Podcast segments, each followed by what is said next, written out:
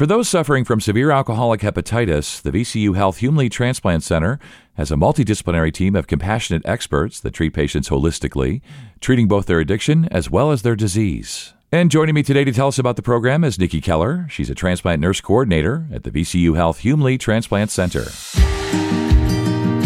This is Healthy with VCU Health. I'm Scott Webb. Nikki, thanks so much for your time today. We're talking about the Hume Lee Alcoholic Hepatitis Transplant Program today, but before we get there, let's start here. What is severe alcoholic hepatitis? Severe alcoholic hepatitis is an inflammation of the liver due to alcohol consumption that occurs suddenly and can lead to liver failure and death. And it's different than your run of the mill alcohol cirrhosis, which um, also is caused from drinking alcohol, but that often is damage to the liver that occurs over time with alcohol consumption. Okay, and you're a transplant nurse coordinator, so tell me about that role. What exactly do you do? So there's a team of us, there's um, six coordinators that work with our liver transplant patients. We work with them both before transplant and then after. Currently, I work with the inpatient team to streamline the evaluation process for patients that are currently in the hospital. So I make sure that their testing and consults are all in place and then do a lot of education with the patient and families about the process, both before and after transplant, and then act as their contact person both while they're in the hospital and then after they get discharged up until the time of transplant when they get assigned to a post transplant coordinator. And then all of us rotate on an on call basis to call in our transplant patients when a liver becomes available, and then as an after hours point of contact for both pre and post patients that have concerns that after hours. And then, specific to our alcohol hepatitis patients, I coordinate a comprehensive group of specialists, and we meet every other week to discuss patients that have been recently transplanted or those listed. And what we do is we go through their recovery program and identify and work through any barriers that we may be having. And this group is made up of hepatologists, surgeons, social workers, psychologists, care coordination, administration, and we keep adding new members to the group as the, the program is growing. yeah, and it really sounds like a great uh, multidisciplinary team. So it sounds like patients are in good hands there. And at what point do you begin interacting directly with patients? So usually it's before transplant when they are identified as having liver disease due to their alcohol use. And sometimes the first time we see them is in the hospital when their symptoms of liver disease has required an admission to the hospital. So as the patients are being treated for that, for their liver disease, often the hepatologist will initiate the liver transplant evaluation in case their liver does not get better and we have to go that route. Yeah, so tell me about uh, Hume Lee's severe alcoholic hepatitis transplant program. Like, tell us about the program and, and really what's involved for patients. So, it is very holistic and very patient specific. We've learned that what works for one person doesn't work for the next. So, each of our patients being evaluated goes through a thorough psychosocial evaluation in addition to their medical evaluation to make sure that they can physically withstand the operation. And everyone, unfortunately, is not a candidate for transplant. But we start their evaluation with social work, a transplant psychologist, and then an addiction medicine consult. And they all do amazing work. They have lots of tools that they use to screen these patients for mental health.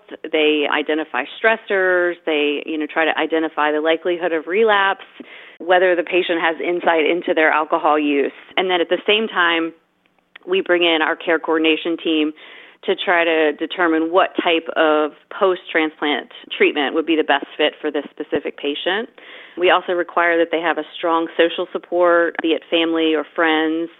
They, of course, have to agree to participate in a post transplant alcohol use disorder treatment plan. And then we do toxicology screens both before and after transplant. And sometimes before is not an option, it's after transplant that we do those screens. Yeah, so I'm sure not all centers provide uh, these life saving transplants. So, how unusual is it to have a center that's providing these transplants?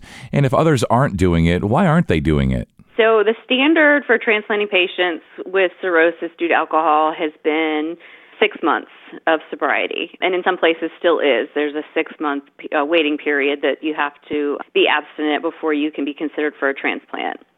And the original purpose for the six months of sobriety was actually to determine if the liver would improve if the patient abstained from alcohol. But over time, it became the standard for sobriety without any data to really support that six months of sobriety equates with decreased chance of relapse. So, in fact, studies into alcohol use disorder, not specific to our transplant population, but in the general public, indicates that it takes years, up to like five years of sobriety, before the risk of relapse is low. And our patients may not live years, they may not even live six months to meet that criteria.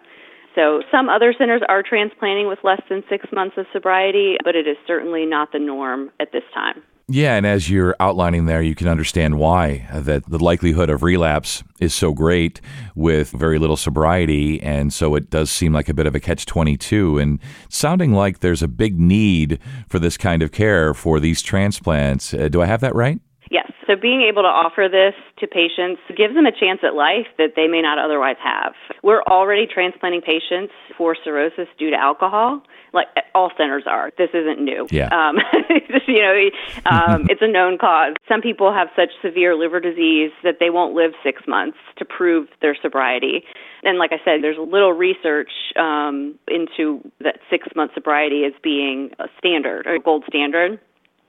And there's also a lot of research being done to understand alcohol cirrhosis because you can have two people who drink the same amount, have very similar backgrounds and everything, and one will get liver cirrhosis and the other will not. So it, there's a lot of unknown and a lot of research to still be done into this disease. Yeah, it seems so. And just, you know, having been at bars and restaurants in my life, the alcohol seems to affect people differently. You know, there is no one Definitely. size. Yeah, there's just no one size fits all. And you've talked about the compassionate care, the holistic care, really the individual approach and care, the multidisciplinary team. So it, it sounds like great work you're doing there. And along those lines, how did this program begin? Why did you begin this program? And what have the outcomes been? These patients are doing amazing things because we follow them closely. They've gotten new jobs or been able to go back to work. Some of our patients have reconnected with family and friends that they maybe had strained relationships with due to their alcohol use.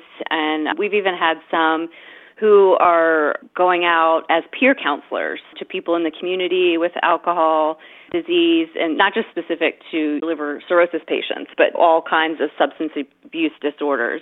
And if we hadn't started this program or we hadn't offered this for these patients, some of them may not still be with us. The other thing is, so we obviously keep a record of the toxicology screens for our patients with less than six months of sobriety, as well as, as those without.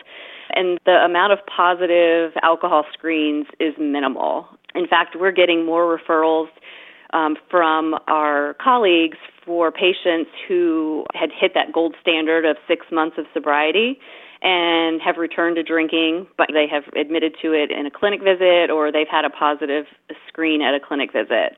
And so I think that the multidisciplinary team approach and the close follow up with adherence that we've been giving to these, what we consider high risk patients, is really setting them up for better success. And hopefully, we can use what we've learned with this population to provide all of our patients with alcohol cirrhosis with a more um, holistic plan of care and treat both their liver disease as well as their addiction.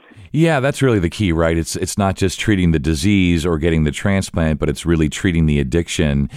And so I guess I'm wondering what's that road like, you know, after transplant? Very patient specific. They do undergo a major surgery, and so it does take some time for them to get back to like a baseline activity level. At first, we thought we need to go in right away and they need to go into inpatient rehab, you know, right as soon as they're discharged. And their focus, right, those first couple weeks after transplant is really being able to walk without pain and that kind of thing. So we learned, and this has definitely been a process we've learned as we've gone, that waiting a couple weeks once they're medically stable is the right time to start introducing and going back to getting them into counseling. We um, work with the Motivate Clinic that's part of VCU, that's a substance abuse specialist and then we also will refer patients out to other community service boards or other substance abuse programs. We have patients who come far from Richmond. So coming back to Richmond or doing a program here is not really the ideal situation for them. Our care coordinator works with their insurance and with their location um, to find programs that are a good fit for them. And then, of course, they see our team on a pretty regular basis right after transplant as well. So they see our social workers and their transplant coordinator and the surgeon and then hepatologist as well they see a lot of people. it does sound like they get to see a lot of people, and if it's uh, people like you, that's probably a good thing. So, uh, Nikki, as we wrap up here, what are your takeaways? What do you want patients and listeners to know about severe alcoholic hepatitis? So I think what we're offering these patients is truly holistic care. And as we've developed this program, we've been able to provide these patients um, with treatment for, like we said, for their addiction in addition to their liver disease. Yeah, well, you're doing amazing work, life saving work, as you've mentioned here today. So, uh, Nikki, really great having you on today, and you stay well. Thank you so much. And thanks for listening to Healthy with VCU Health. To learn more about the VCU Health Hume Transplant Center, visit vcuhealth.org slash transplant or call 804-828-4104. I'm Scott Webb. Thanks for listening.